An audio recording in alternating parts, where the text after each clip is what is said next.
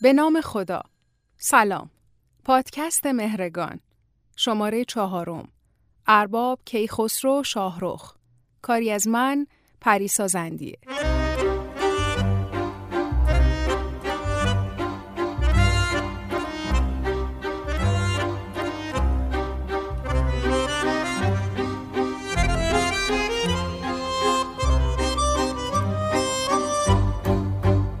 146 سال پیش در میانه قرن سیزدهم ایران ما روی سرش تاج کیانی بود اما توی سفرش فقر و بیسوادی.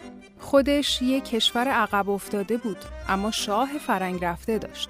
یه قحطی بزرگ و پشت سر گذاشته بود و داشت سعی می‌کرد به زندگی عادی برگرده. سال 1254 خورشیدی وقتی ناصرالدین شاه 45 ساله پادشاه ایران بود و سفر اول فرنگشم رفته بود هفتم تیر ماه که آسمون کرمان آبی و آفتابی بود و سایه سروای بلندش توی کوچه کشیده شده بود فیروز خانم یه پسر به دنیا آورد که اسمشو گذاشت کیخسرو. چشم ایران روشن. هفتم تیر 1254 خورشیدی یکی از بهترین و اثرگذارترین فرزندان ایران به دنیا آمد. کیخسرو شاهرخ. مشته باران به نفسهای بیابان به رگ خشک درختان به شب خسته ایوان برسان باز. بوی بهاران به دل غنچه لرزان به تمنای زمستان به تقلای خیابان به تب جان پریشان برسان باز. میهنم ایران به دل خسته دنیا به نشان مرهم خود را به گشان نفس ها. مثل سیاوش ها بگذر از این آتش ها تندی طوفان بشن ای وطنم ایران. شمع دعا روشن کن نام خدا جوشن کن. پنجه دیوان بشکن ای وطنم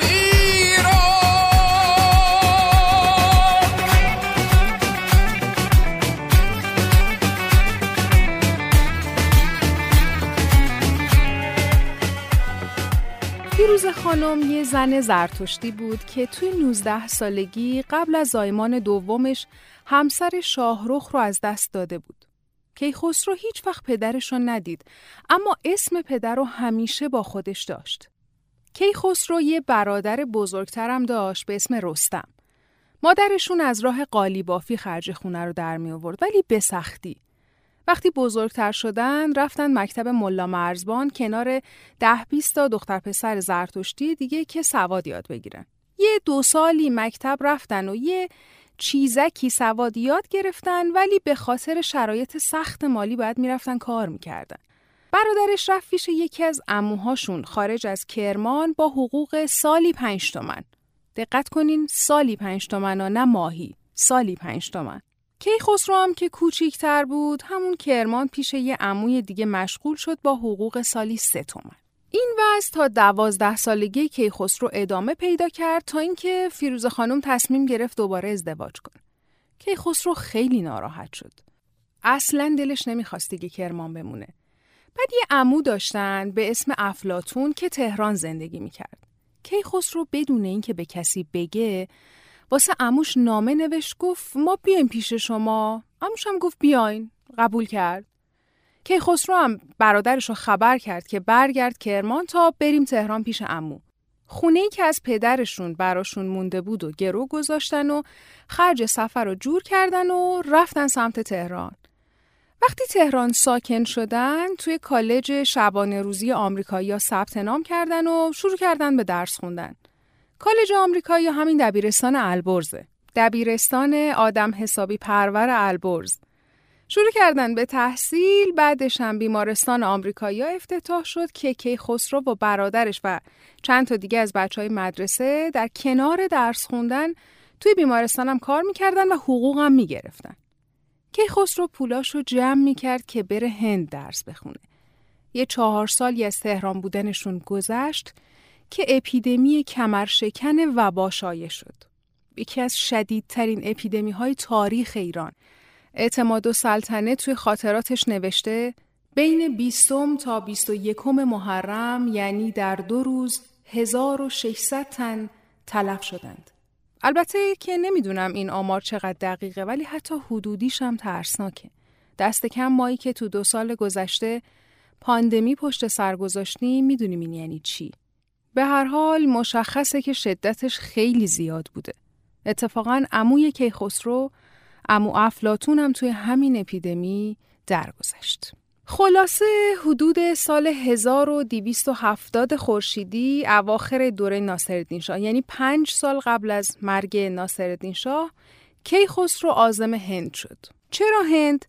چون پارسیان هند همیشه حامی زرتشتی های ایرانی بودن و وضع بسامان و خوبی هم داشتن. پارسیان هند زرتشتی های ایرانی اصلن که بعد از حمله عرب به ایران به هند مهاجرت کردند و تونستن ساکن هندوستان بشن. اون موقع یعنی سال 1270 بیش از هزار سال بود که هند زندگی می‌کردن و معروف بودن به پارسیان هند و همچنان هوای زرتشتی های ایران رو داشتن.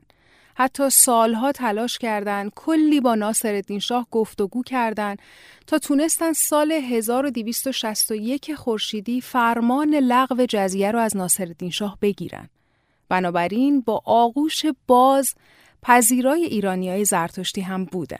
کیخسرو 16 ساله رفت هند و شروع کرد به تحصیل اما آب و هوای بمبئی براش مناسب نبود و هی مریض می‌شد. آخر سر دکترها بهش گفتن توصیه کردن که آقا تو برگرد کرمان اما توی همون یک سال انقدر از خودش جربوزه و لیاقت نشون داده بود که وقتی می‌خواست برگرده کرمان از طرف پارسیان هند مسئول مدرسه زرتشتی کرمان شد. مدرسه که چه ارز کنم یه مکتب خونه بوده که هیچ امکاناتی هم نداشته. کیخسرو اول به اون سر و سامون داد بعدم کم کم شروع کرد به مدرسه سازی توی کرمان. سه تا مدرسه پسرونه و سه تا مدرسه دخترونه ساخت و شخصا مدیریتشون رو بر عهده داشت.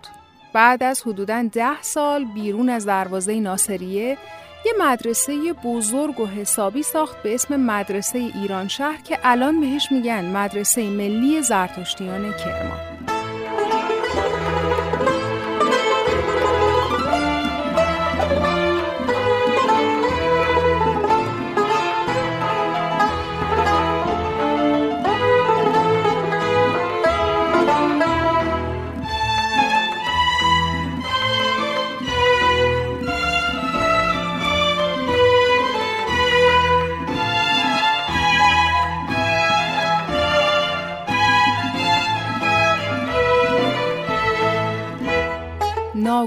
نماند که کیخسرو شاهروخ به دلیل درس خوندن توی مدرسه آمریکایی و نشستن سر کلاسای دینی که مسیحیت رو آموزش می‌دادن گرایش های مسیحی داشت. تا اینکه یه روز توی کرمان در مراسم اشای ربانی مسیحی ها شرکت کرده بود و یه حال خوبی هم داشت. بعد یه روحانی شیعه به اسم عاشق یحیی میبینتش و بهش میگه پسر جون به دینت فکر کن. خودتو پیدا کن. کیخسرو جوان شروع می‌کنه به جستن و پیدا کردن خودش. به خاطر همینم یه زرتشتی روشنفکر بود که سالها تلاش کرد که خرافه یا رسوم اشتباه رو از آین زرتشتی دور کنه. کیخسرو شاهروخ که به واسطه سواد و معلمی به میرزا کیخسرو هم معروف بود، یه امتیاز بزرگ داشت. دکتر باستانی پاریزی میگه امتیاز بزرگ ارباب کیخسرو زباندانیش بود. تو شرایطی که کمتر کسی سواد خوندن و نوشتن داشت، کیخسرو شاهروخ غیر از فارسی که زبان مادریش بود، عربی رو خیلی خوب بلد بود، مثل بلبل قرآن می‌خوند، توی مدرسه انگلیسی هم که انگلیسی یاد گرفته بود و به خاطر اون یک سال زندگی توی هند انگلیسیش خیلی هم خوب بود. بنابراین یه سر و گردن از باسوادای دوره خودش بالاتر بود. وقتی برگشت کرمان تقریبا 18 ساله بود. سوار اسب می‌شد و سرداری می پوشید. اما مثل اینکه اون موقع ها یه قانون نانوشته ای بوده چون الحمدلله قانون نوشته که در کار نبوده هرچی بوده فرمان همایونی بوده اما اینطور که من توی کتابا خوندم مثلا زرتشتی ها حق نداشتن سرداری بپوشن یا مثلا کلاه بزرگون سرشون بذارن. اما میرزا کیخسرو به قاعده خودش رفتار می‌کرد. سینه سپر گردن راست سرداری به تن سوار اسب می‌شد. تا اینکه حاکم کرمان خواستش. حاکم کرمان کی بود؟ میرزا عبدالحسین فرمان فرما. دایی دکتر مصدق و نوه عباس میرزا نایب السلطنه. خلاصه حاکم خواستش و بعد بزرگای زرتشتی رفتن پیش میرزا کیخسرو که نصیحتش کنن که اگه حاکم چیزی گفت داستان نکن و گوش به فرمان باش و اینا. بعدم پا میشن با هم دست جمعی میرن پیش حاکم کرمان ببینن جریان چی بعد در کمال حیرت می‌بینن که جناب فرمان فرما با احترام از میرزا کیخسرو خواست که به بچه هاش زبان درس بده. از اینجا به بعد کیخسرو پسر شاهرخ که تبارش به بهرام گور ساسانی می‌رسیده میره برای سری تو سرا در آوردن. کم کم با بزرگان حکومتی نشست و برخواست می‌کنه. حرفش برو داشته حتی از خود فرما دو دنگ زمین می‌خره. اما در کنار همه این فعالیت های فرهنگی و اجتماعی به وقت 18 سالگی کم کم کیخسروخان شاهرخ حس می‌کنه یه حال غریبی وارد زندگی شده که صدای قلبش تو کل کرمون پیچیده. کسی چه می‌دونه؟ شاید یه روز توی کوچه پس کوچه های کرمون از عبور دختری همنام مادرش دست پاچه شده بعد صداش کرده بعد خیلی سر به زیر و آقا در حالی که پیشونیش عرق کرده بوده و قلبش تند می‌زده. اولین عاشقانه زندگیشو گفته. من ادبی که از ارباب کیخسرو توی ذهنمه یه چیزی شبیه عاشقانه های نادر ابراهیمیه. مثلا گفته خانم بنا کننده شادی های من باش مگر چقدر وقت داریم؟ یک قطره ایم که چکیم در تن کویر و تمام شویم. بعدم سراغ خونشون رو گرفته و رفته به نشانه ادب دو زانو روبروی کریمداد فرهین نشسته و گفته آقا اجازه میدین دخترتون عروس من باشه؟ اونم با خودش فکر کرده کی بهتر از این پسر با سواد با ادب درجه یک؟ و اینطوری شده که سر 18 سالگی عاشقانه آرام میرزا کیخسرو و فیروز خانم شروع شده. نام اورمزده بخشاینده بخشایشگر مهربان. خداوند خدا پیش از آن که انسان را بیافریند عشق را آفرید. چرا که می‌دانست انسان بدون عشق درد روح را ادراک نخواهد کرد و بدون درد روح بخشی از خداوند خدا را در خیشتن خیش نخواهد داشت. تن تو زهر تابستون و به یادم میاره. رنگ چشمای تو بارون و به یادم میاره. وقتی نیستی زندگی فرقی با نداره. بحر تو تلخی زندون و به یادم میاره. من نمازم تو رو هر روز دیدنه. از لب دوست دارم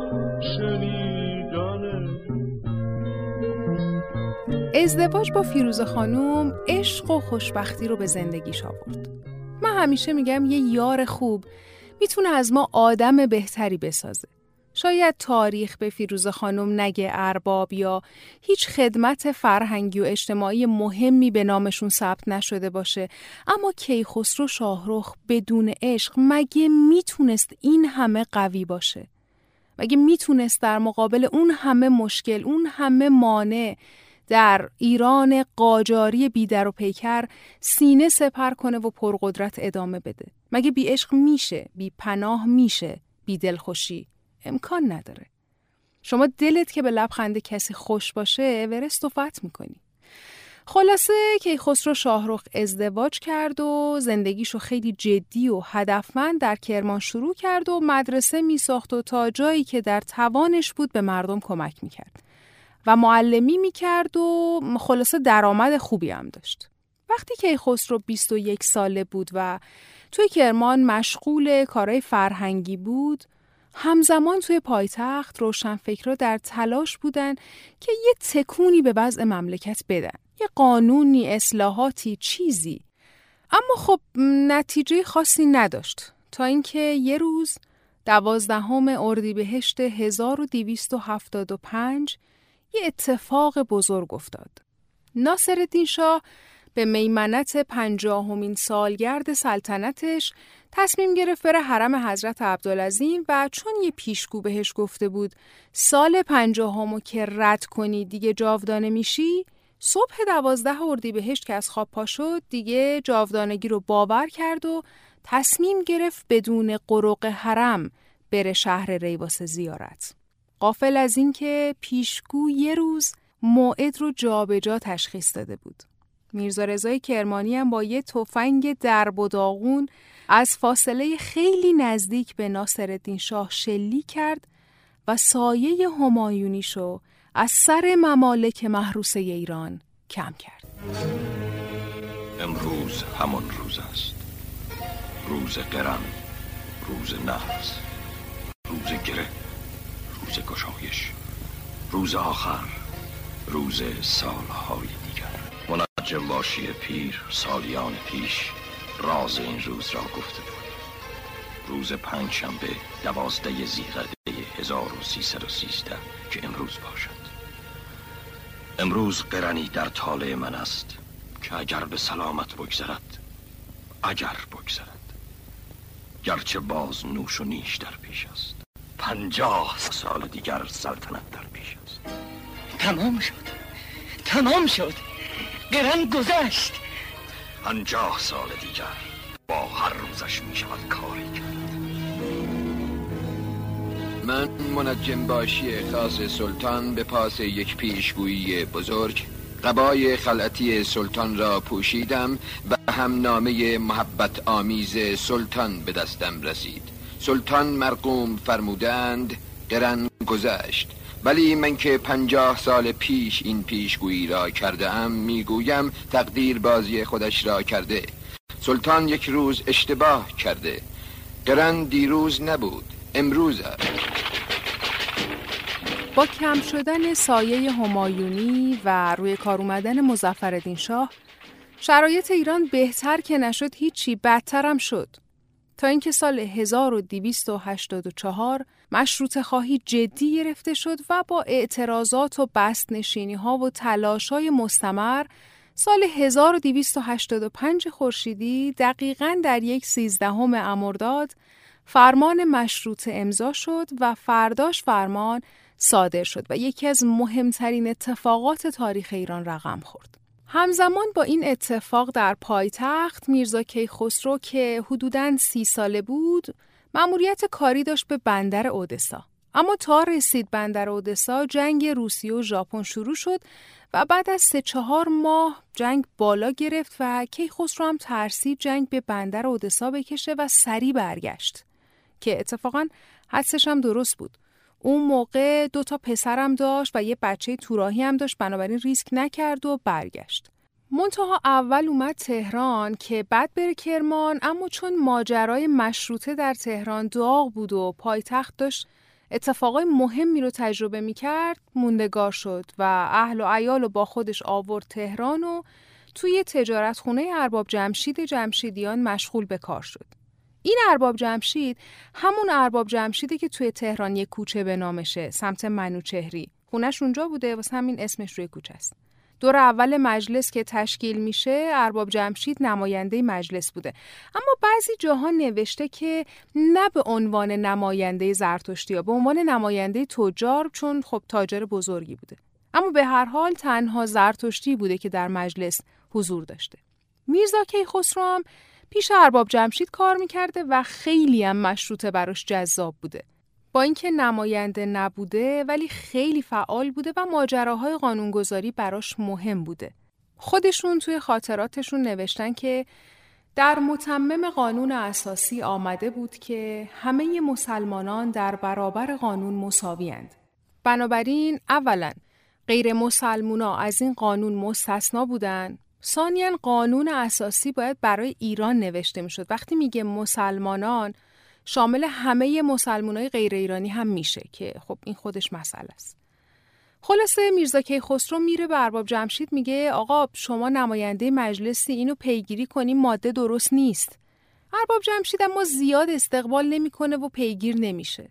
خود کیخسرو دست به کار میشه و چند نفر از همکیشا رو دور خودش جمع می‌کنه و میره سراغ احتشام و سلطنه رئیس مجلس و نماینده های دیگه مجلس و کلی تلاش می‌کنه تا بالاخره اصل ماده اصلاح میشه.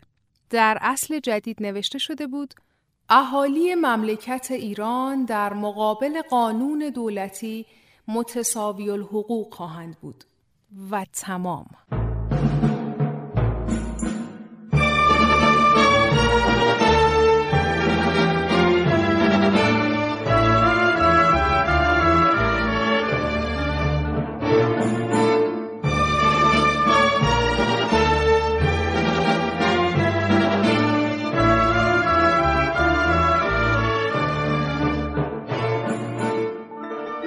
عاشق تاریخ مشروطم. عاشق قصه و زندگیهایی که از مشروطه میگذره. زندگی میرزا کیخسرو به مشروطه که رسید برام جذاب شد که از یه استاد بپرسم که مشروطه در تاریخ ایران چه جایگاهی داره. این شد که از آقای دکتر صادق زیبا کلام درباره نقش و جایگاه مشروطه پرسیدم. مشروطه نگاه ایرانیان رو به جهان به هستی به دین به جامعه به حکومت تغییر داد. البته ایرانیان که میگیم 5 درصد ده درصد ایرانیان تحصیل کرده. این بله. و این یه چیزی بودش که تمام نشد. یعنی آثار و و اون تغییری که به وجود آورد مشروطه اون تا به امروز همچنان چیزه. همچنان سر جای خودش هست. تا به امروز. یعنی بخشی بخش عمده ای از اون چه که ما امروز داریم تحت عنوان مدرنیته از نظر سیاسی و غیره و اینها همون مشروطه هستش. مال مشروطه است. مال مشروطه بله مال مشروطه است. پیشرفت هم داشته.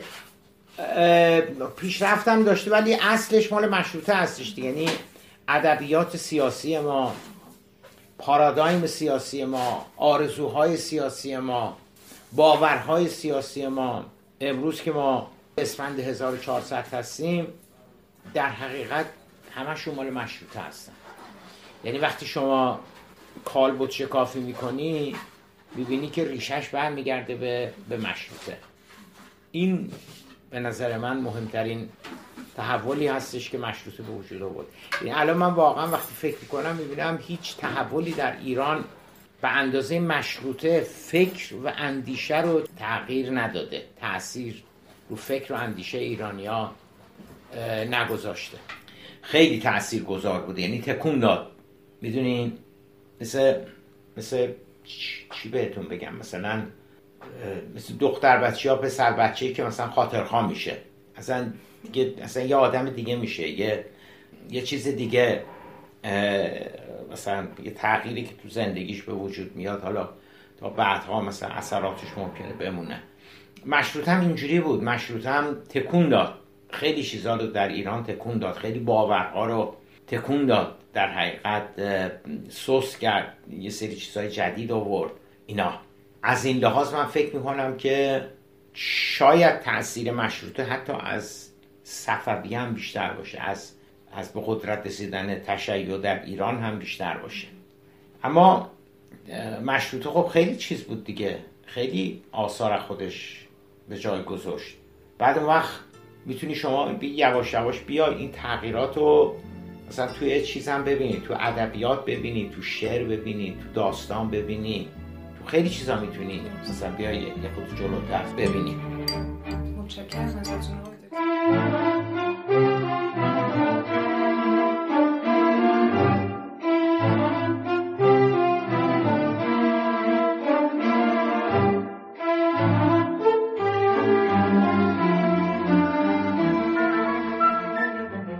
1285 فرمان مشروطه صادر شد. دیماه قانون اساسی به امضای مزفردین شاه رسید و چند روز بعد مرد. محمد علی شاه سر کار اومد که اسمش مترادف شده با به توپ بستن مجلس. دوم تیر ماه 1287 خورشیدی بعد از کلی کشمکش بین حکومت قاجار و مجلس اراده های توپ به سمت میدان بهارستان راهی شدن و شلیک کارو تموم کردن. مجلس اول تعطیل شد تا 22 تیر 1288 که فاتحان تهران یعنی مشروط خواهای شهرهای دیگه از دروازه بهجت آباد وارد تهران شدند. سه روز توی پایتخت زد و خورد بود. مسلما محمد علی شاه با چای تازه دم منتظر مشروط خواهان نبود. با توپ و تفنگ دم دروازه های تهران وایساده بود. ولی خب فاتحان تهران هم که با گل و شیرینی نیامده بودن. بنابراین سه روز تمام تهران در جدال و خون و خونریزی به سر می برد تا اینکه 25 تیر محمد علی شاه به سفارت روسیه پناهنده شد و پایتخت به دست مشروط خواه افتاد. بعدش هم که محمد علی شاه خل کردن و احمد میرزای 13 ساله رو جانشینش کردن و مجلس هم رفت برای احیا و تشکیل دور دوم. بازسازی امارت بهارستان هم که به توپ بسته شده بود زیر نظر میرزا کیخسرو شاهرخ بود و 23 آبان 88 1288 مجلس دوم با نطخ احمد شاه 13 ساله آغاز شد و ادامه ماجرا. دور دوم مجلس کیخسرو شاهرخ رسما نماینده مجلس شد.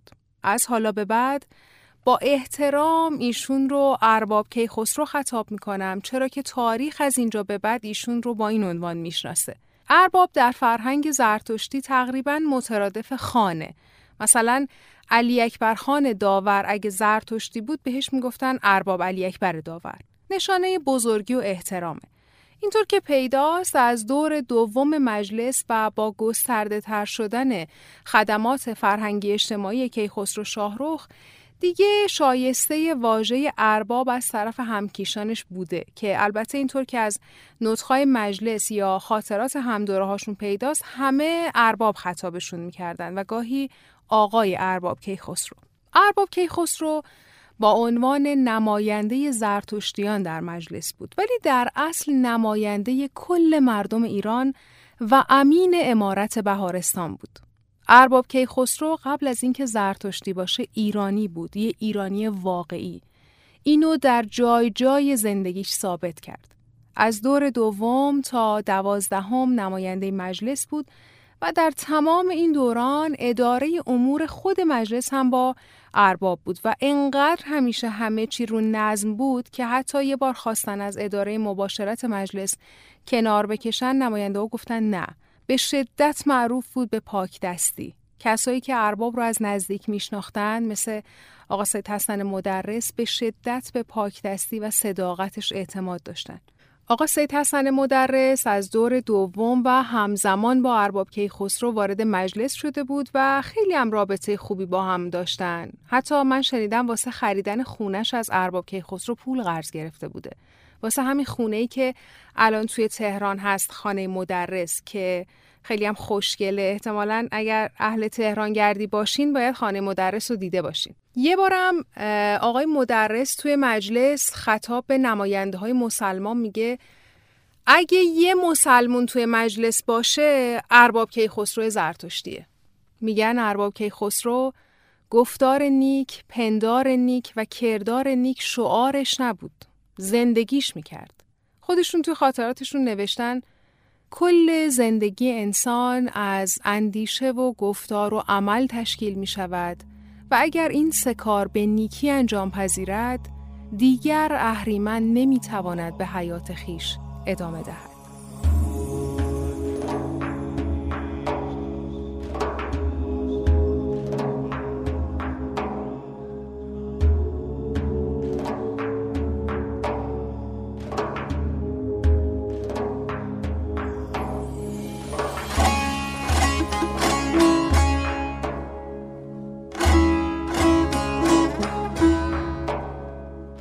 از 1285 خورشیدی که ارباب کیخسرو رفت تهران تا 1288 که مجلس دوم تشکیل شد و ارباب نماینده مجلس شد بیشتر وقایع سیاسی اجتماعی رو گفتم اما توی این سالا یعنی وسط بازار داغ و خون و خونریزی مشروطه که خسرو خان همچنان فعالیت فرهنگی و مدرسه سازیش سر جاش بود. احیای انجمن زرتشتیان تهران، ساخت دبستان برای بچه های زرتشتی، نوشتن کتاب و غیره. جالبه وقتی می‌خواسته برای یکی از مدارس برای همین دبستانه زمین تهیه کنه یکی از زمین های ارباب جمشید رو در نظر داشته. همون نزدیک های انجمن سمت دروازه قزوین. بعد هی درخواستش رو می‌گفته ارباب جمشید پشت گوش مینداخته امروزی ها بهش میگن سنگلاب بعد یه شب که توی باغ جمشیدا با جمع بودن و ارباب کیخسرو با ارباب جمشید تخت نرد بازی می‌کرده ارباب کیخسرو می‌بینه جمشید خان خیلی سر کیفه و حالش خوبه. میگه آقا بیا یه قراری بذاریم. اگه امشب من بردم اون زمینا رو اهدا کنین به مدرسه. اگه باختم قول میدم دیگه حرفی از زمین و مدرسه نزنم. ارباب جمشیدم قبول می‌کنه.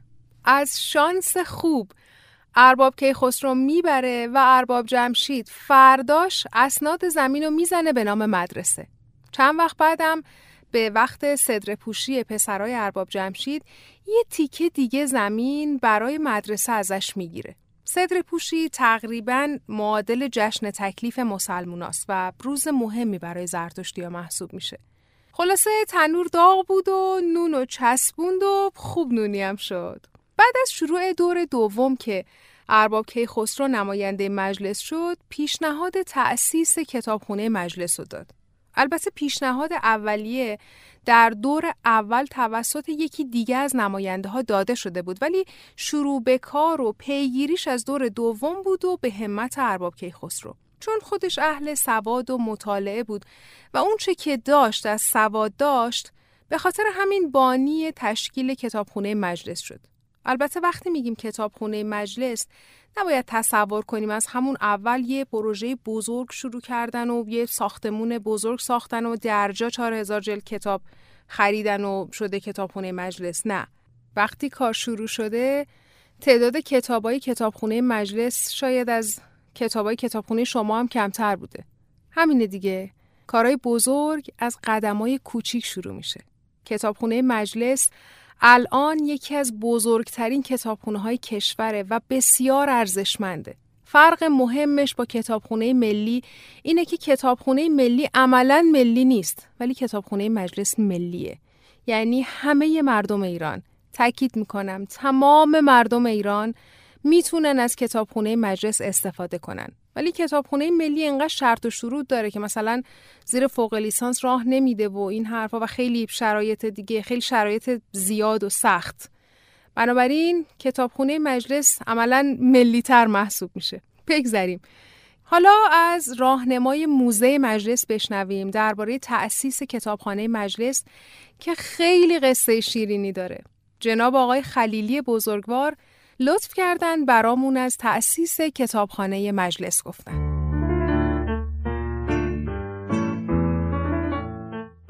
خب در مجلس اول شورای ملی خب نمایندگانی که الله این آمدن مجلس بی سواد بودن. اکثرشون تعداد آدم مثل تقیزاده و مثل اتشام سلطنه یا افراد وجود دارن. یه شخصی در مجلس بود دکتر ولی الله نصر. که ایشون در حقیقت از سنف اتبا و سقاها و میرابها و اصلا این سنف صنعتی بودن حالا اتبا جز این گروه بود. ایشون پیشنهاد کتابخانه مجلس در هم مجلس اول مطرح می‌کنه که خب این نمایندگان بالاخره باید یه منابع خوراک اطلاعاتی داشته باشن برای که بتونن قانونگذاری کنن اینا.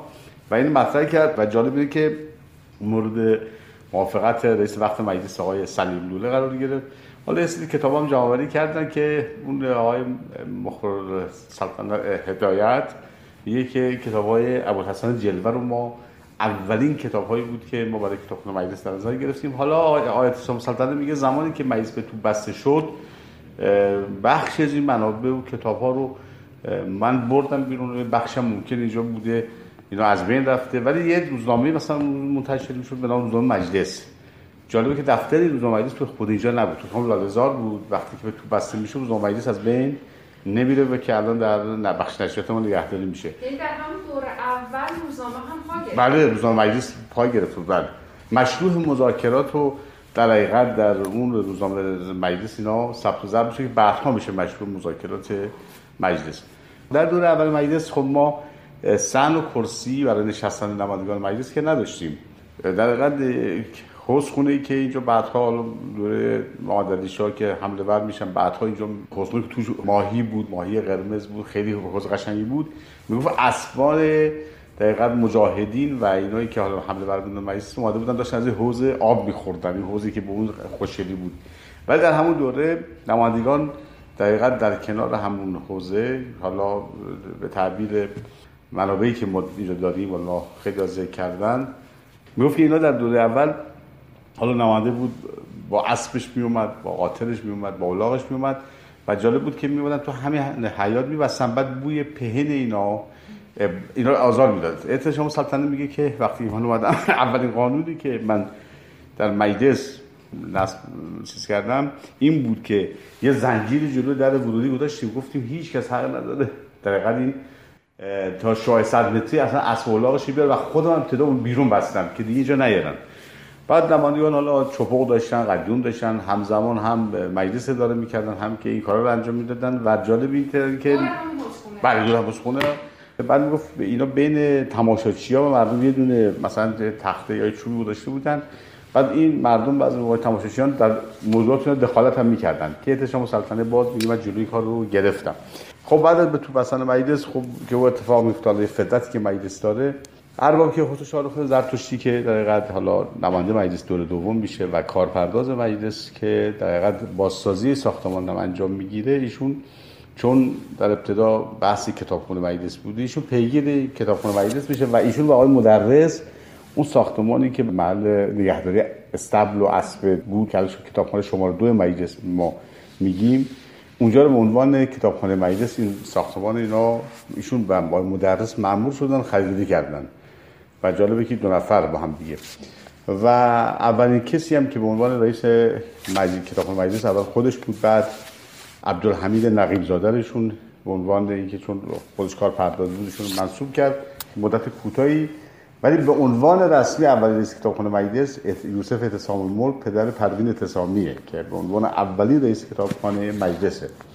و اولین کتابخانه رسمی کشورم اینجاست دیگه. از بله از نظر رسمی بودنش اولین کتابخانه رسمی کشوره بله.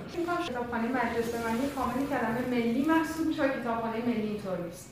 از جهت در واقع اینکه همه آهاد ملت به راحتی با کارت ملی ولی اونجا کتابخانه مجلس استفاده کنن. بله. ولی من که لیسانس دارم کتابخانه ملی راه ندارم. خب این هم ما بله ما آره واقعا این میشه یه مقاله خوب از در آوردیم. بله. اینم ما مدیون واقعا آقای رسول جعفریان هستیم. رسول جعفریان زمانی که رئیس کتابخانه مجلس بود که ایشون تو حوزه دقیقاً اسلام شناسی خب حالا محمد مثلا تو زمانی که رئیس بودن این کارشون کرد. گفت از تمام کارتا بده کنار. هر کسی می‌تونه با کارت ملی وارد بشه. و این سنت خوب دیگه هم پایدار موند دیگه. یعنی رؤسای بعدی که اومدن دیگه زیرش نزدن. اومده دوره گفتن که دوره کارت چیز محققین ویژه درست کنیم. این حرف اینا وارد این کار شده. کار خیلی خوبی هم هست. همه استقبال می‌کنن همه راحت اند چه کاریه؟ و این واقعا ادامه پیدا کرد. اینم یکی از کارهای خوب آقای جعفریان بود. الله یه سوال دیگه هم بپرسم. این که شما فرمودین که اینطوری صندلی و فلان نبوده. نمایندگان دور همون حوض آره دیگه. بله دور اول اینطوری بود. دور اول. چی میشه که در کم کم این شکلش هم خب وقتی که مجلس به تو بسته شد دیگه اون دو سه سالی که فدرت شد وقتی که بازسازی اینجا شروع شد که باز بازسازیش هم با ارباب که خود روخه خودشون دیگه بالاخره یه آدم عاقلی هم از یه به فکر افتاد که خب بالاخره بعد مجلس صندلی و این مجلس هم مجلس فرانسه دیگه یعنی ترکیبش مجلس فرانسه. حالا قوانینش هم از بلژیک هم از فرانسه قوانین کلا قانون اساسی ما. و اون اضافه شد دیگه به ساختمان. یعنی اینجا می‌دونید زمانی که اینجا به تو بسته میشه یه توریست روسی تو ایران به نام مامونتوف نم شهیدیدن اسمشو. دیگه زمانی که لیاخوف ویس به تو بست انقدر صدمه ندید به اندازه اون نیم ساعتی که مردم حمله کردن مجلس. اون نیم ساعتی که مردم اومدن پرده شیشه پنجره هر چی گیرشون حتی درختای تو باغ هم داشتن میچیدن. بعد یاخوف دید ای عجب اوضاعی شده. غذاها رو فرستاد نگهبان و مردم بیرون کرد از مجلس. خب بعد از اینکه حالا ارباب که خودش رخ میاد ارباب به خاطر گذشته ای که داشته خب داستان مفصلی داره و واقعا یکی از چهره واقعا ایرانی و نماد ایرانی میشه ایشون نام برد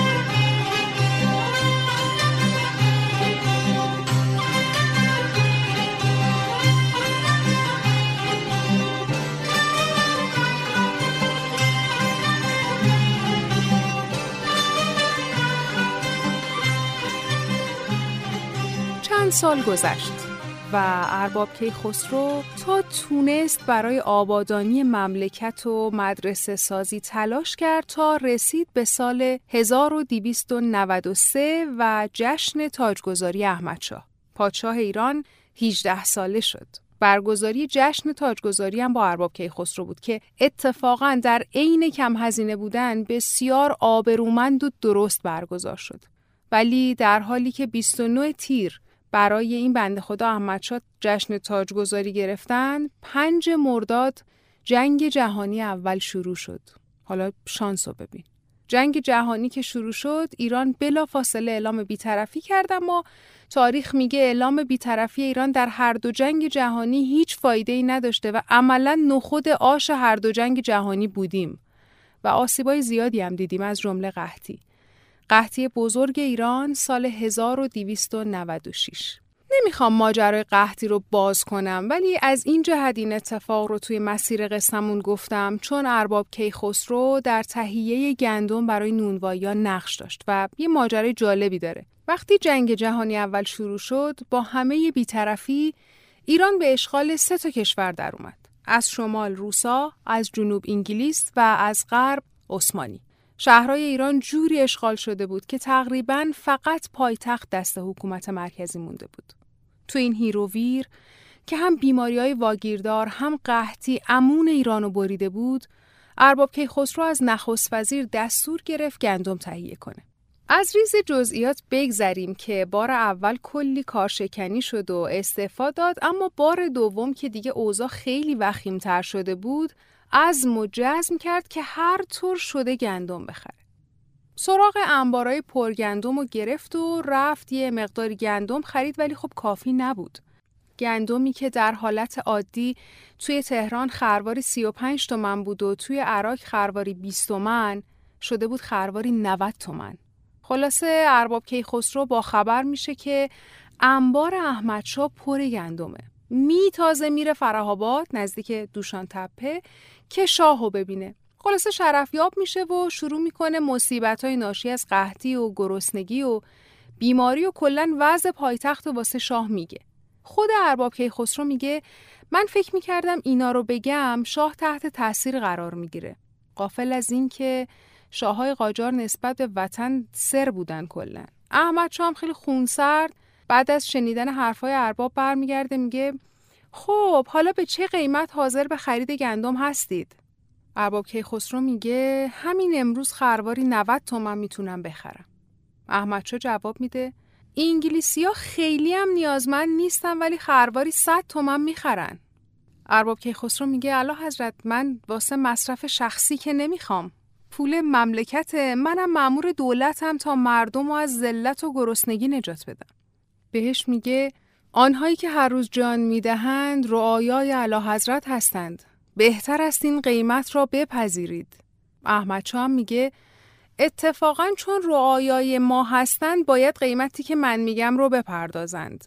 بعد ارباب کیخسرو میگه با این کار از تزار روسیه هم ثروتمندتر میشین بعد چون اون موقع انقلاب 1917 روسیه اتفاق افتاده بوده و به دنبالش تزار به خاک سیاه نشسته بوده ارباب سرنوشت تزار رو یادآوری می‌کنه اما شاه ککش هم نمیگزه. کلی روزه می‌خونه و حرف می‌زنه و نهایتا عصبانی میشه اما شاه با خونسردی میگه الان وقت ناهاره بیا ناهار بخوریم بعد سر قیمت به توافق برسیم. ارباب میگه من اومدم واسه مردم یه تیکه نون ببرم بعد خودم بشینم غذای شاهانه بخورم. خداییش خیلی صبوری کرده که با مش نزده تو صورت شاه. درسته که نمی‌تونسته ولی خداییش جاش بوده. اما بازم با تدبیر و صبوری وقت ناهار همایونی بازم کلی زیر گوش شاه میگه و میگه و میگه ولی عملا خودش رو خسته می‌کنه. آخر سر صد خروار گندم می‌خره با همون قیمت انگلیسی. ها خرواری 100 تومن. یعنی حتی به قیمت محتکرای تهران هم حاضر نشده بده. هر خروار معادل 300 کیلوگرمه. 100 خروار می‌خره یعنی 30 تن و ده هزار تومن چک میده به شاه و میاره گندم و تخص می‌کنه بین نونبایی ها. ولی دریق که گندما مثل زهر مار تلخ بوده و حدود سه چهارم مردمی که ازش خوردن مریض شدن. اربابم به بانک شاهی خبر میده جلوی چک و می‌گیره. ولی آخر سر شاه عین گدا ها انقدر پیگیری می‌کنه تا پولو می‌گیره. اربابم به فرستاده شاه میگه آن روز تصور می کردم به قصر شاه وارد شدم. اما به هنگام ترک آنجا فکر می کردم از حجره یک تاجر قله خارج می شدم. البته اگه من بودم می گفتم یک تاجر قالتاق قله نه یه تاجر معمولی. انصافا صبوری یه وقتا سختترین کار دنیاست. من جای ارباب بودم موقعی بیرون اومدن حتما تو دلم می‌گفتم حیف ایران حیف این همه ثروت ملی حیف این مردم حیف حیف استغفر الله انبار شاهی پر قوت و غذاست. چند تا از این انبارا تو محله سنگلج درش باز شده. به جامی خودتون رو برسونین. حواله ها رو بدین حقتون رو بگیرین. به جامی تقریبا حدود نه میلیون نفر از مردم در این قهدی تلف شدن یعنی بیشتر از حمله مغول به ایران. اما چون مسئول فاجعه انگلیسیا بودن این کشتار تقریبا از تاریخ حذف و دفن شد و هیچ اثر قابل توجهی در مورد این فاجعه نوشته نشده. حتی در کتابای درسی از اول ابتدایی تا دانشگاه در حد یک صفحه هم اشاره نشده.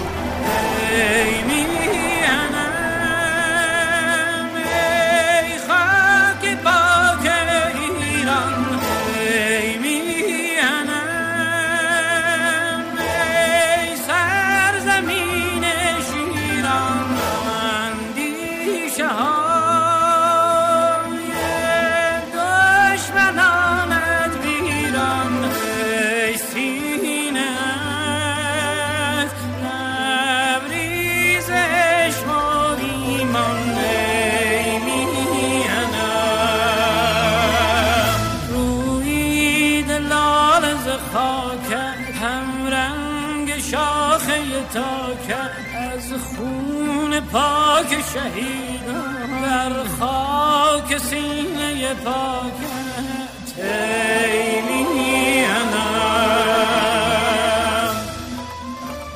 وقتی از ایرانی های سازنده حرف می‌زنیم از کسایی که توی شرایط سخت ایران تنها نذاشتن و هر کاری از دستشون بر اومد انجام دادن به ماجراهای جالبی برمیخوریم.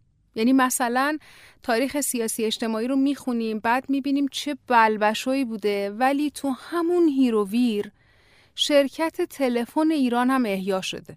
شرکت تلفن ایران از سال 1282 استارت خورده بود. یعنی بسیرالممالک امتیاز تلفن ایران رو از مظفرالدین شاه گرفته بود و تعهد داده بود ظرف ده سال تلفن رو عمومی کنه اما نتونسته بود. فراموش نکنیم که ظرف اون ده سال چه ها که به ایران نگذشته بود. خلاصه سال 1295 وسط جنگ جهانی اول مدیریت شرکت تلفن به ارباب کیخسرو سپرده شد و طوری رشد کرد که می‌تونیم بگیم بنیانگذار شبکه سراسری تلفن در ایران ارباب کیخسروه. سال 1295 شمسی شرکت تلفن رو آمول منفعه و زیر نظر دولت اعلام کرد و کم کم شروع کرد به رشد و گسترش تلفن در ایران و ظرف چند سال اقدامات مهمی انجام داد. برای ارتقای تجهیزات و سیستم ارتباطی تلفن با زیمنس آلمان قرارداد بست و دولت نوپای شوروی رو قانع کرد که مسئولیت ترانزیت تجهیزات تلفن ایران از خاک شوروی رو به عهده بگیرند در امنیت کامل و دولت شوروی پذیرفت.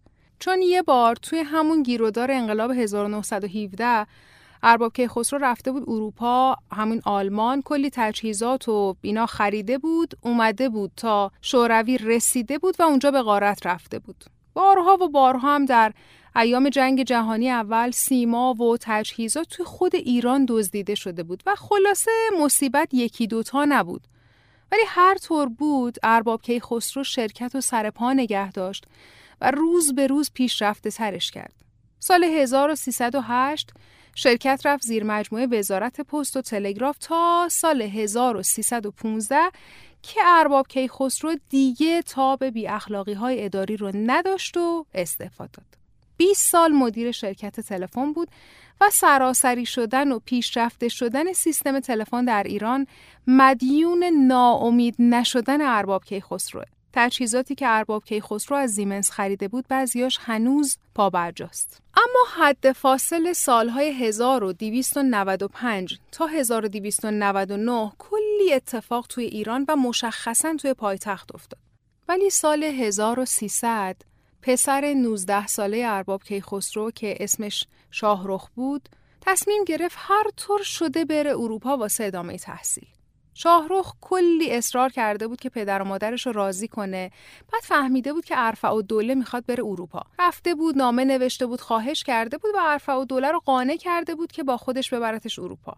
ولی از تهران که راه افتادن شب اول توی کاروانسرا خوابیدن و صبح پا شدن و شاهرخ رفت و و دوله گفت من خواب بدی دیدم بهتر برگردم تهران اما عرفه و دوله میگه بابا خوابه دیگه سخت نگیر بیا بریم ولی نمی‌دونست که اینا جدن در جد حس ششم و حس پیشگویی داشتن. یکی از اجدادش هم شکست لطفعلی خان و خواب دیده بود.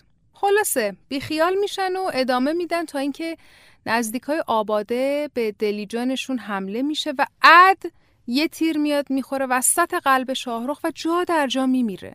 تلخی این اتفاق تا پایان عمر ارباب و همسرش از کامشون نمیره. تا ماه شب افروزم پشت این پرده ها نهان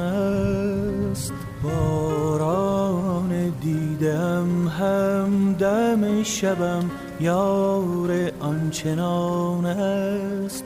جان می لرزد که ای وای اگر دلم دیگر بر نگردد. ما هم به زیر خاک و دلم در این ظلمت زمان است.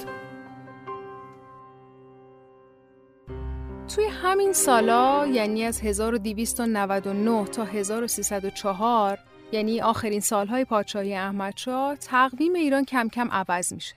از قمری به خورشیدی جلالی با مبدع هجرت پیامبر اسلام. انجمن آثار ملی تشکیل میشه که توی شماره سوم شماره آقای سیهون دربارش گفتم کتابخانه مجلس رسما افتتاح میشه و خیلی اتفاقای دیگه. من الان اونایی رو نام بردم که ارباب کیخسرو درش نقش داشته. روز 24 آذر 1304 حکومت قاجار منقرض اعلام شد رضاخان در تکیه دولت در مجلس مؤسسان سوگند خورد و روز بعد تبدیل شد به رضاشاه سال 1305 پنج سال بعد از فوت شاهرخ پسر ارباب کیخسرو همسرش فیروزه هم در برلین فوت کرد و یه زخم موندگار روی قلب ارباب کیخسرو گذاشت. اما همین سال انجمن آثار ملی رسما فعالیتش رو شروع کرده بود و ارباب کیخسرو هم که یکی از اعضای فعال این انجمن بود سعی کرد داغ از دست دادن همسرش رو با کار و فعالیت زیاد برای مردم و وطن آروم کنه. داریم می‌رسیم به یکی از مهمترین خدمات ارباب کیخسرو که خودش توی نامش به عنوان سرفرازی زندگیش ازش یاد کرده. یعنی این همه خدمت کرده و اثرگذاری داشته به هیچ کدوم نگفته سرفرازی. ولی این یکی رو سرفرازی خودش می‌دونه. که منم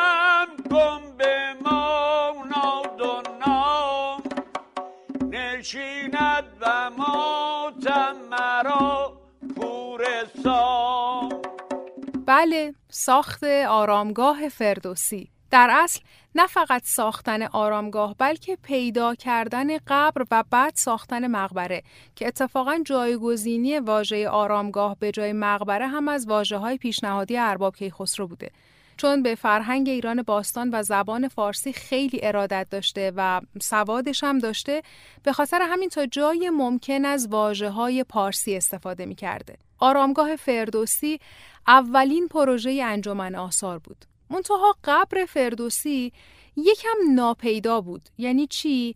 یعنی اول باید جاش رو به درستی شناسایی می‌کردند بعد براش آرامگاه میساختند قبر فردوسی یکم داستانش مفصله. میگن وقتی فردوسی میمیره به خاطر شاهنامه و به اتهام اینکه این آدم مسلمون نیست نمی‌ذارن که توی قبرستون رزن دفن بشه روستای رزن. و به ناچار دخترش توی باغ شخصیشون دفنش می‌کنه. میگن اولین بار همون موقع زمان غزنویان یه مقبره براش ساخته شده ولی به مرور زمان و در ادوار مختلف تاریخی شرایط متفاوتی داشته. یه وقتی که میومده خرابش می‌کرده دوباره نفر بعدی براش بقعه می ساخته دوباره خراب دوباره آباد و خلاصه این جریان ادامه داشته تا زمان ناصرالدین شاه. که والی خراسان آصف و دوله معمور پیدا کردن قبر فردوسی میشه. به کمک دو تا شرقشناس فرانسوی قبر رو پیدا می‌کنه و دو تا اتاقک هم براش می‌سازه که در آینده مفصل ترش رو بسازه ولی میمیره. الان یادم نمیاد میمیره یا از حکومت برکنار میشه خلاصه نمی‌تونه. بعدش تقریبا از عواست حکومت ناصرالدین شاه دیگه گندمزار میاد روشون می‌گیره. تو باغ بوده دیگه. خلاصه میگذره تا می‌رسه به سال 1305 که کار یافتن و ساختن آرامگاه فردوسی از طرف انجمن آثار سپرده میشه به ارباب کیخسرو. هشت سال راه تهران مشهد توس و میره. هشت سال به خرج خودش. یه نکته مهم همینه.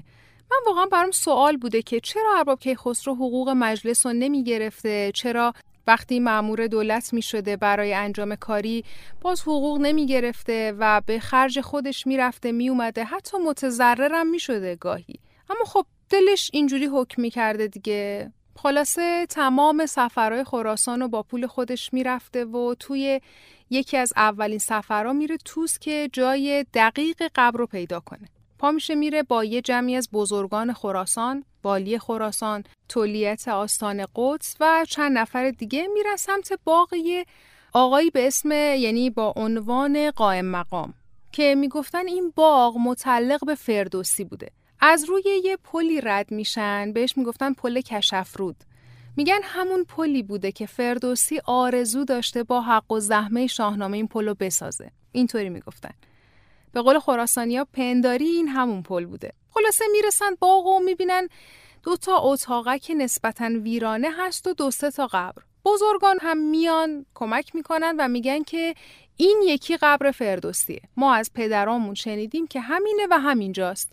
نهایتا بنابر کتب تاریخی و اون دوتا اتاقک که در زمان ناصرالدین شاه ساخته شده بود و گواه بزرگان سالخورده توس و روستاهای اطراف یقین می‌کنن که بله اینجا قبر فردوسیه و تمام. ارباب کیخسرو برمیگرده تهران و خبر خوش رو به تیمورتاش و انجمن آثار ملی میده و کار رسما شروع میشه. دو تا تر هم از هرسفیلد آلمانی و تاهرزاده بهزاد میاد که نقشه تاهرزاده بهتر بوده و 20 هزار تومن هم برآورد شد که خرج برمیداره. بعد شروع کردن به تهیه بودجه. ارباب رو پیشنهاد کرد که از محل صرف جویی هزینه های مجلس یه ده هزار تومن اهدا بشه. خودشون واژه انفاق رو به کار می‌برن. یه ده هزار تومن انفاق بشه. بقیهش هم بلیت اعانه تهیه بشه و فروخته بشه. بعد خب مسلما یه تعدادی هم مخالف بودن دیگه.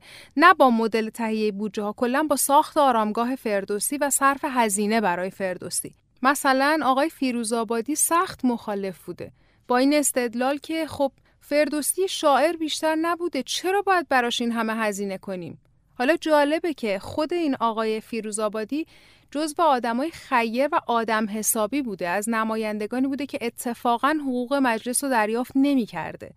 این حاج آقای فیروزآبادی همون کسی که بیمارستان فیروزآبادی شهر ری و ساخته. خودش هم اتفاقا بچه شهر ریه و بسیار خیر.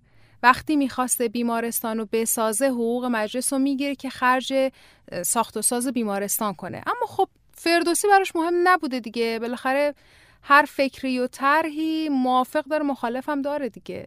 بالاخره با هزار داستان و هزار پیچ و خم کسری بودجه و اشکال در مهندسی سازه و معماری و کمک آندر گودار از پاریس و غیره و غیره بالاخره طرح میره رو به اتمام. یه بار رضا پهلوی داشته از سفر مازندران و گرگان برمیگشته که میاد یه سر به پروژه توس بزنه. میاد و کلی از مسئولین راه نقد می‌کنه که این چه راهیه و چرا نمی‌سازید و چرا کار نمی‌کنید و این حرفا. بعد سازه نیمه کاره فردوسی رو می‌بینه و یه گشتی می‌زنه و جلوی پله ها وای میسته میگه معلوم می شود فردوسی شخص بزرگی بوده که بعد از نزدیک به هزار سال چنان آثار بزرگی بر سر مقبره او به پا می شود و شخصی مثل ارباب کیخسرو معمور ساختن و متولی این کار است. آیا بشود که روزی برای من چنین آثاری گذارده شود؟ بعد آقای تیمورتاش خیلی زیرکانه میگه ملتی که قدرشناسی خود را حتی بعد از هزار سال ابراز می کند بلا شک قدر هر کس را به اندازه عظمت و خدمات شایان او در موقع خود شناخته و در عمل ثابت خواهد نمود. نظر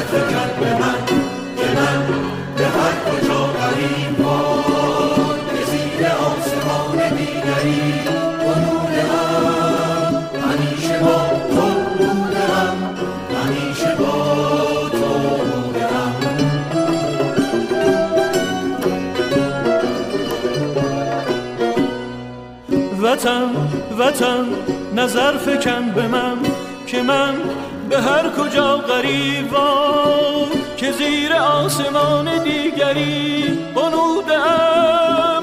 همیشه با تو بودم همیشه با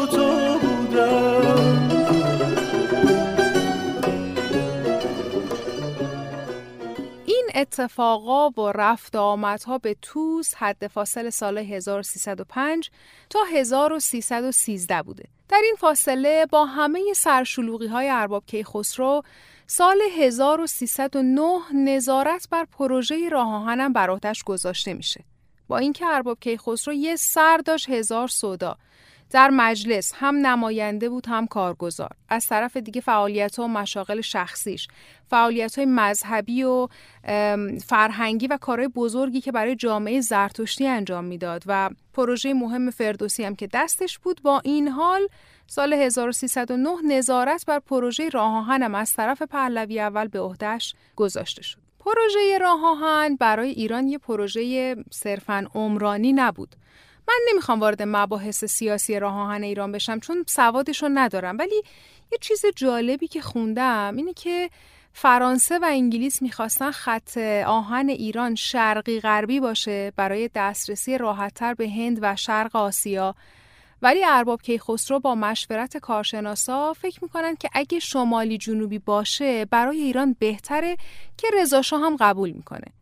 میگن دشمنی انگلیسی ها با ارباب کیخسرو از همینجا شروع شد و کم کم هی زیر گوش رضاشاه خوندن و خوندن که ارباب کیخسرو رو زمین بزنه خلاصه قصه رسید به سال 1313 سال 13 جشن هزاره فردوسی بود. انجمن آثار ملی تصمیم داشت با جشن هزاره فردوسی از آرامگاه رونمایی کنه.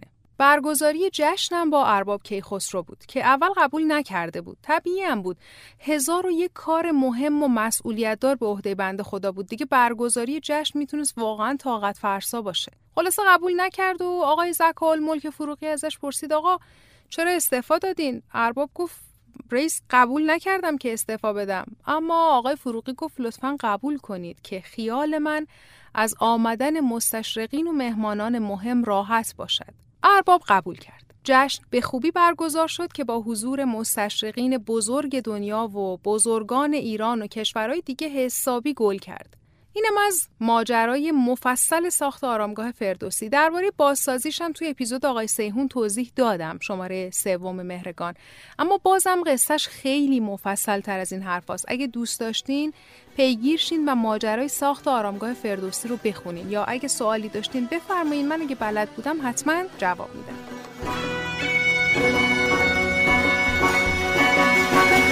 که ایران چو باقیز خورم بها شکفته همیشه گل کام کام اگر بفکنی خیر دیوار باغ چه باغ و چه دشت و چه دریا چه رام نگر تا تو دیوار او نفکنی دل و پشت ایرانیان نشکنی کزان پس بود قارت و تاختن. خروش سواران و کین آختن. زن و کودک و بوم ایرانیان به اندیشه بدمنه در میان.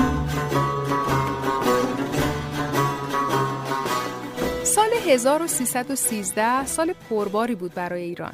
علاوه بر آرامگاه فردوسی هم یه افتتاح مهم دیگه داره افتتاح دانشگاه تهران هم کلی تولد مهم تولد افراد سرشناس کسایی مثل علی نصیریان فروغ فرخزاد جمشید مشایخی علی اکبر هاشمی رفسنجانی اسماعیل فسیح و چند نفر دیگه که همه معروفن اون سالا چند سال قبل از شروع جنگ جهانی دوم بود تعداد آلمانیای فعال در ایران بیشتر شده بود. سال 1314 بحث کشف هجاب مطرح شده بود. سال 15 علی اکبر خان داور که عضو انجمن آثار بود وزیر مالیه بود و در ساخت آرامگاه فردوسی و دانشگاه تهران نقش مهمی داشت. در اثر اختلافی که با رضا شاه پیدا کرده بود خودکشی کرد و خلاصه اینا بخشی از شرایط کلی روزگار بود. سال 1315 مدرسه انوشیروان دادگرم به همت ارباب کیخسرو افتتاح شد. مدرسه ای که توسط نیکولای مارکوف معمار معروف روز طراحی شد. کسی که قبلتر دبیرستان البرز رو طراحی کرده بود.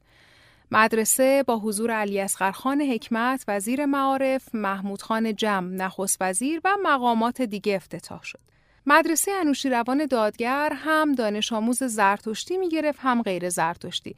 اتفاقا بیشتر غیر زرتشتی بودن. اگر یادتون باشه توی شماره دو گفتم که خانم آلنوش تریان هم انوشیروان دادگر درس خونده بود. خلاصه اینم از یکی دیگه از مدارسی که ارباب کیخسرو ساخت. فکر کنم این میشه آخرین مدرسه.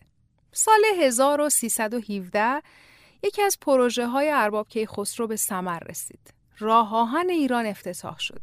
اما با توجه به اینکه من در خاطراتش خاطره از مراسم افتتاحیه ندیدم و شروع نوشتن خاطراتش هم همین سال بوده در آلمان با احوال ناخوش و ذکر اینکه اعلی حضرت همایونی هم باهاشون چپ افتاده بوده احتمالا در مراسم افتتاحیه حضور نداشته اگرم داشته من جایی پیدا نکردم یعنی ایشون پنجشنبه هفتم تیر 1317 نوشتن اتوبیوگرافی رو آغاز می‌کنه. دقیقا روز تولدش راه آهن چهار شهریور 17 افتتاح میشه. نتیجه اینکه احتمالا اصلا ایران نبوده.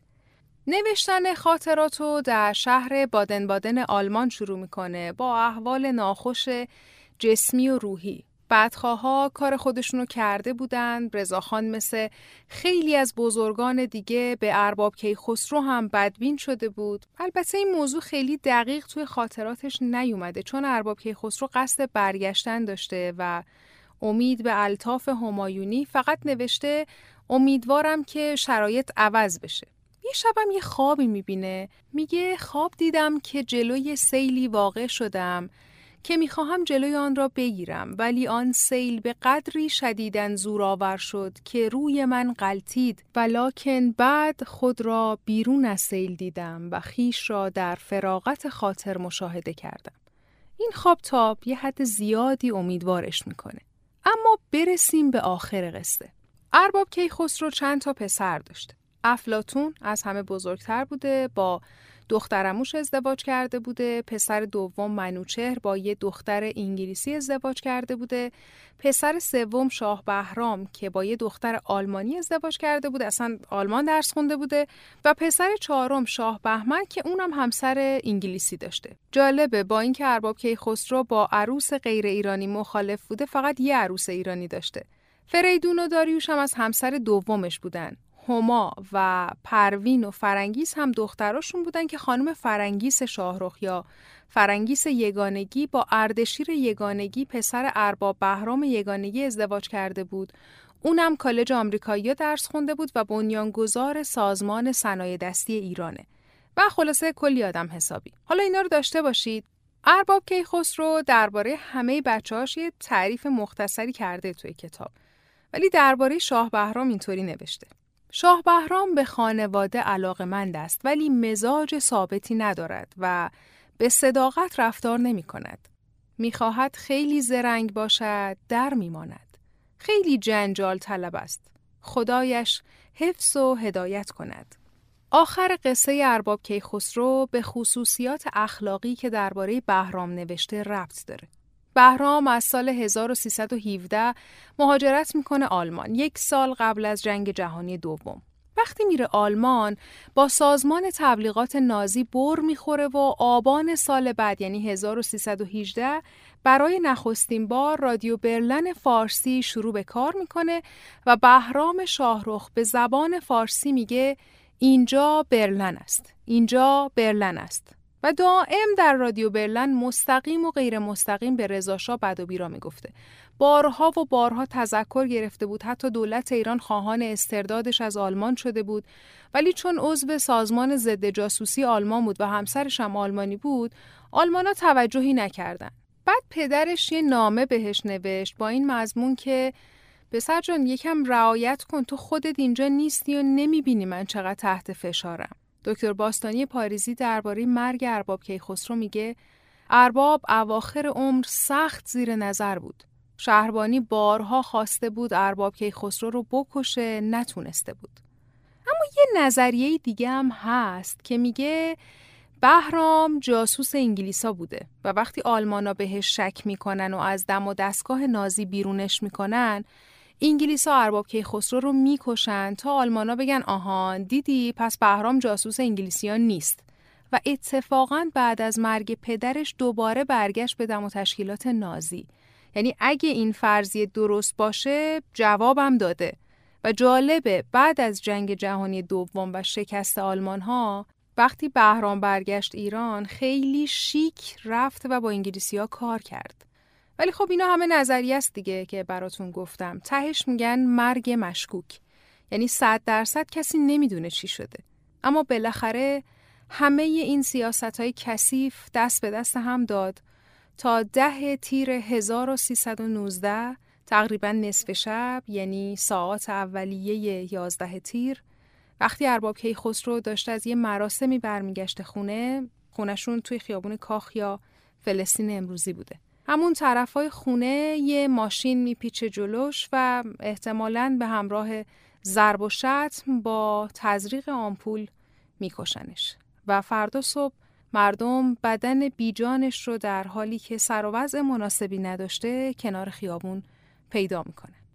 ارباب کیخسرو قربانی همون جاه طلبی شد که در بهرام دیده و نوشته بود.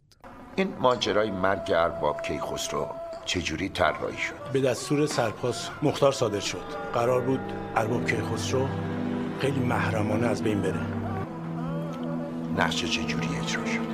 یکی دو دفعه قرار بود که با اتومبیل از بین بره ولی هر دو دفعه جون سالم به در برد. آخه ارباب خیلی محتاط بود. تا اینکه عروسی دختر آقای نکویی پیش اومد.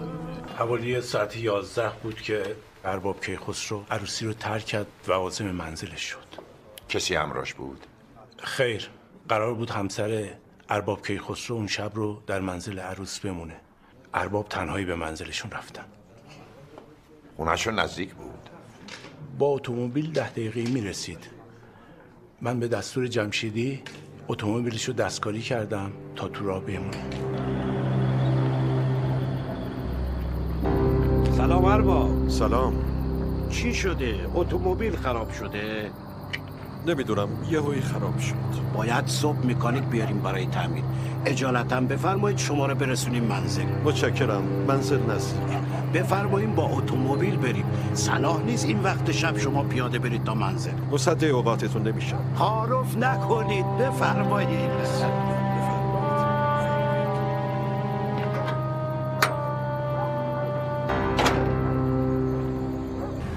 کجا میریم؟ شهربانی. شهربانی برای چی؟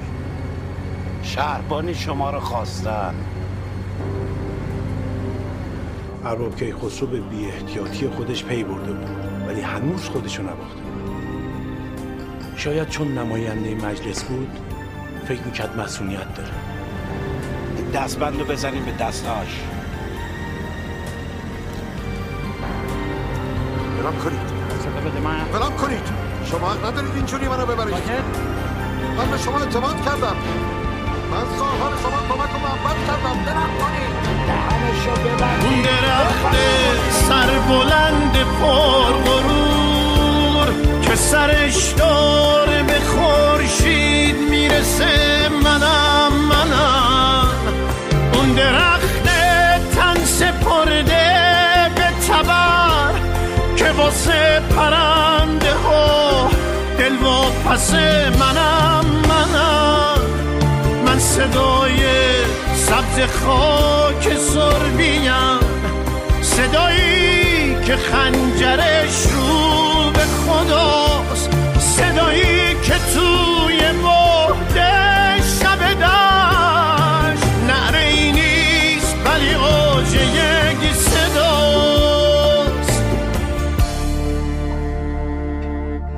ارباب کیخسرو شاهروخ یه جمله معروف داشت می‌گفت ایرانی باید به ایران خدمت کنه و خودش واقعا این شعار رو زندگی کرد.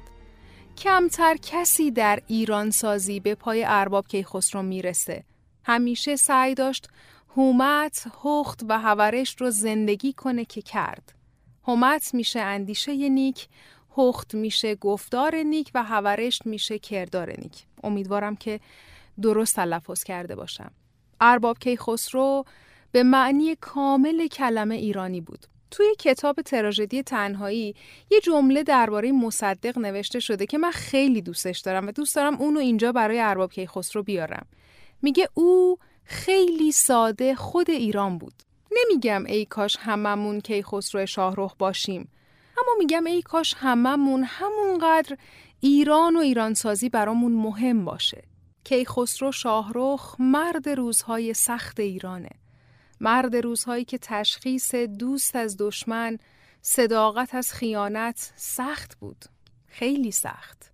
حتی خود مشروطه و موقع راهش رو گم کرده بود اما کیخسرو شاهرخ همچنان یه نماینده واقعی در خانه ملت بود. آسون نیست. اصلا آسون نیست. توی وسیعت نامشون که در تاریخ 11 11 1315 نوشته شده نوشتن در زندگی سه پند رو سرلوحه کارم قرار دادم. خداپرستی و اینکه یگان امیدم به او باشد، هموار کردن رنج کار به خود و ترجیح کار به آسایش و سوم اینکه راستی و درستی پیشه کردم. آنچه از آن دیگران بود از آن خود ندانستم و کوشیدم یک ایرانی زرتشتی باشم. در نور و رحمت پروردگار باشن الهی. و تموم شد. این شماره هم تموم شد.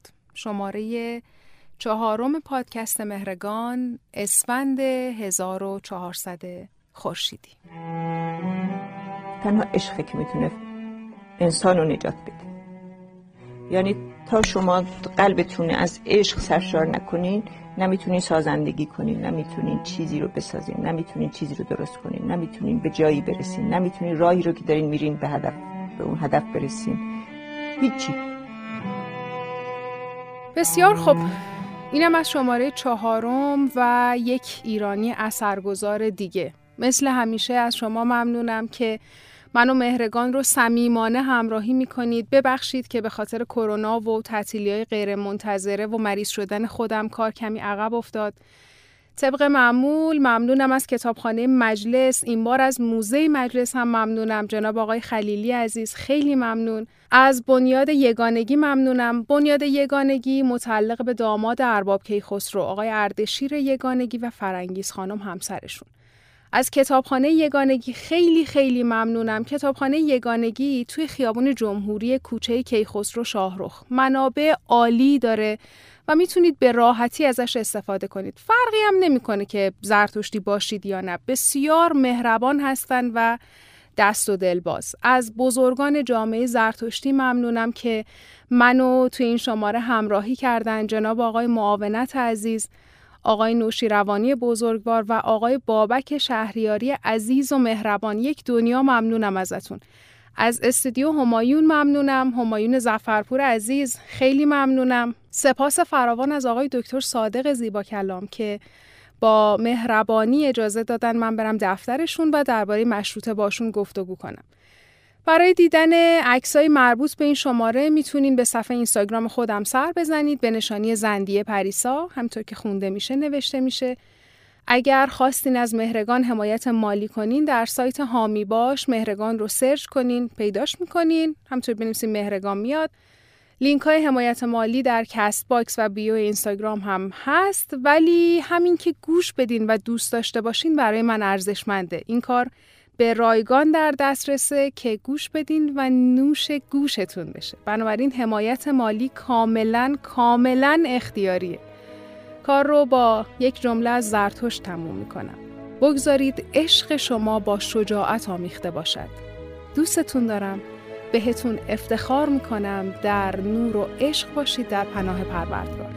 گفتم این آغاز پایان نداره عشق اگر عشق است آسان ندارد. گفتی از پاییز باید سفر کرد. گرچه گل به توفان ندارد. آنکه لیلا شد در چشم مجنون هم نشینی جز باران گفتم این آغاز پایان ندارد. عشق اگر عشق است آسان ندارد.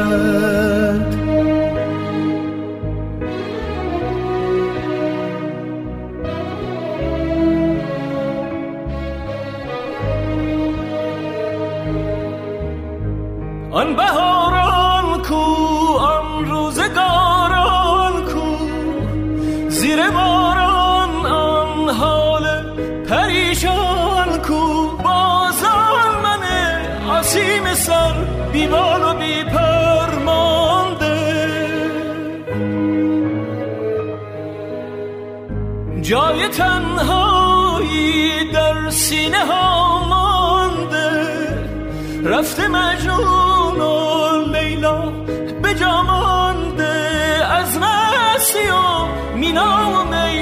اشکی به ساغر مانده.